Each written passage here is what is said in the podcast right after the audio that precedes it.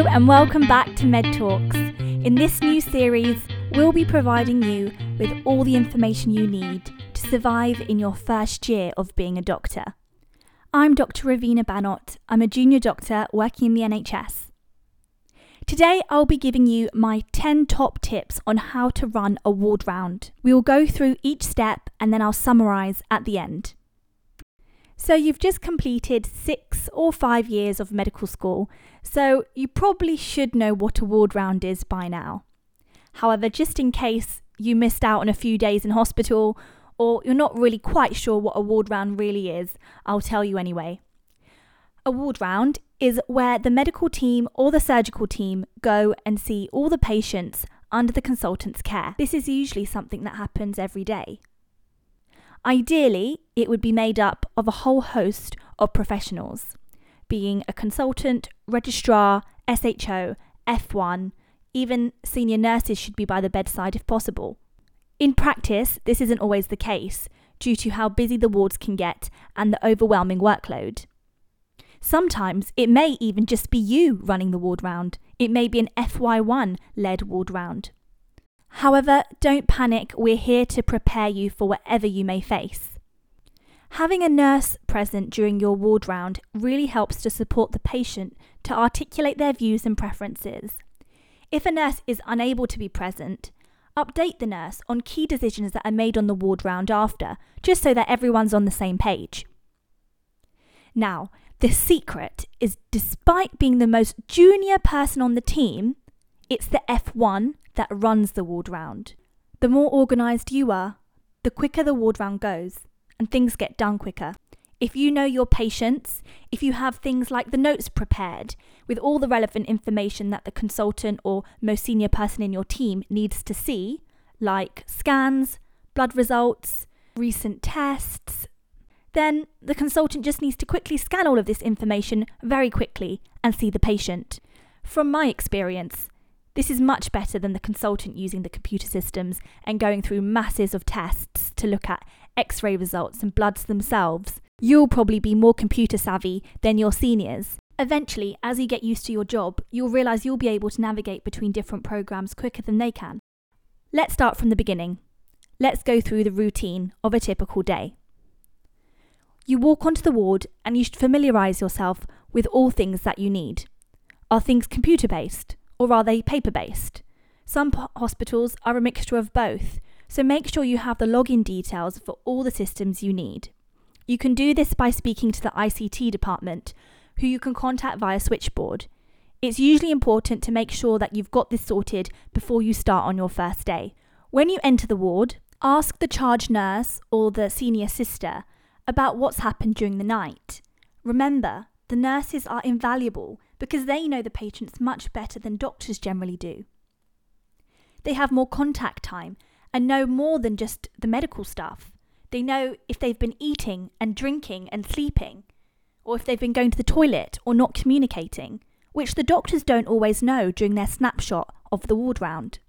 Also, the nurses will be with them throughout the night Generally, I ask if they've had any problems or concerns with any of their patients during the night when I get there in the morning. I ensure that I've printed out and have access to the patient list on the ward. This is usually online, and again, make sure you have access to it. You can then jot down any concerns from the evening before or the night and raise it on the ward round. Next, you need to prepare the notes before the consultant arrives. So, what do we mean by prepare? This means to get the most up to date blood test results, usually from the day before. Look to see if any recent investigations have been done, like chest x rays, echocardiograms, CTs, and print out the results or write down the main findings in the notes. We go through the details of documentation and note taking on the ward round in another episode. To summarise so far, you've entered the ward, You've spoken to the senior sister to see if any problems occurred, you've printed out a patient list, and now you've prepared the notes. So, usually there's a team of you. So, we've moved on to step four, which is delegate jobs. When you have a team, it's great to distribute the work on the ward round beforehand. For example, one person scribes in the notes, one person looks on the computer for any recent investigations, and one person looks through the drug chart and prescribes. This helps to aid efficiency and ensures the ward round runs smoothly.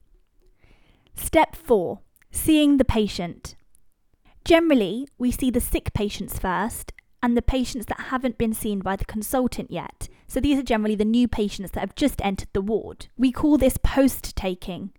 If the sick patient is likely to be COVID positive, then you want to limit exposure to the patient. The consultant may only wish to do essential tasks like examining the chest. Some consultants will only examine if necessary and not carry out the full review of systems. If examining the patient every day is unlikely to change the management of the patient, then it's futile to keep re exposing yourself to a COVID positive patient. Of course, you need to ensure that they're being looked after and have the optimum care with the best treatments available for them. When you go and see the patient, you, as the F1, will generally have to document the conversation that's been had with the patient. You need to ensure the patient's perspective is heard and their wishes and concerns are written down so that everyone is on the same page, literally. It's important the patient understands what's going on with their own care. Test results will need to be explained, and whilst on the ward round, it's not always possible to explain everything. So you may have to go back after the ward round's done to explain this to the patient. Just as a side note, you are normally the person that will have to draw the curtains around every patient in the bay to ensure that it's fully closed and that you maintain patient confidentiality as much as possible. You, as an F1, should know where your patients are located. Your patients may not always be on the same ward, you may have outliers in different places in the hospital. Record taking is super important as it ensures there's continuity of care between all the healthcare professionals that are looking after the patient. Next step of the ward round is medicine reconciliation. This can be done during the ward round or after the ward round. Medicine reconciliation is where you optimize a patient's medications. The aim is to ensure the right person is getting the right choice of medication at the right time. The aim is to improve outcomes, to ensure that the medicine is taken correctly and not taken unnecessarily. Drug charts must be reviewed by doctors for each patient during the ward round. And drugs that are no longer required should be stopped because, as you know, there are side effects and risks of taking any medication. If the pharmacist is available, they may also wish to join the ward round to review the drug chart and check the VTE prescription or review a patient's medication. However, this doesn't always happen as they are also very busy people. Next thing to consider is that whilst you're on the ward round, you need to TEP everyone. TEP means Treatment Escalation Plan. This means that a plan has been made about how much treatment a patient may receive if they deteriorate, i.e., are they for CPR or would it not be beneficial for them? In elderly, frail patients with multiple comorbidities, there will usually be a ceiling of care. It may be decided that CPR would not be in their best interests, in which case a DNAR CPR decision needs to be made with the patient or next of kin. Once a decision is made, a form needs to be signed in order for it to be validated. It's your job on the ward round to make sure that if this is the case, the legal document is filled out properly and signed in all the correct places. Alongside the treatment escalation plan, it's integral to know about discharge planning. The patient should be included in any decisions to do with their discharge, including where they're going to be discharged, when, and who with. Setting an estimated date of discharge with a multidisciplinary team with input from the physiotherapist, the occupational therapist, and social care, as well as the nursing staff, is super important. By doing this, we want to avoid having a failed discharge, which is where a patient's readmitted within 24 hours because they weren't safely discharged. Okay, so once the ward round is completed, you can distribute jobs between you. Okay, so let's recap right from the beginning. Step 1 Talk to the charge nurse about any problems. Step 2 Print out a patient list and locate where your patients are. Step 3 Prep the notes before the consultant arrives. Step 4 Delegate jobs before the ward round to make sure it runs efficiently. Step 5 See the sick and new patients first with the consultant.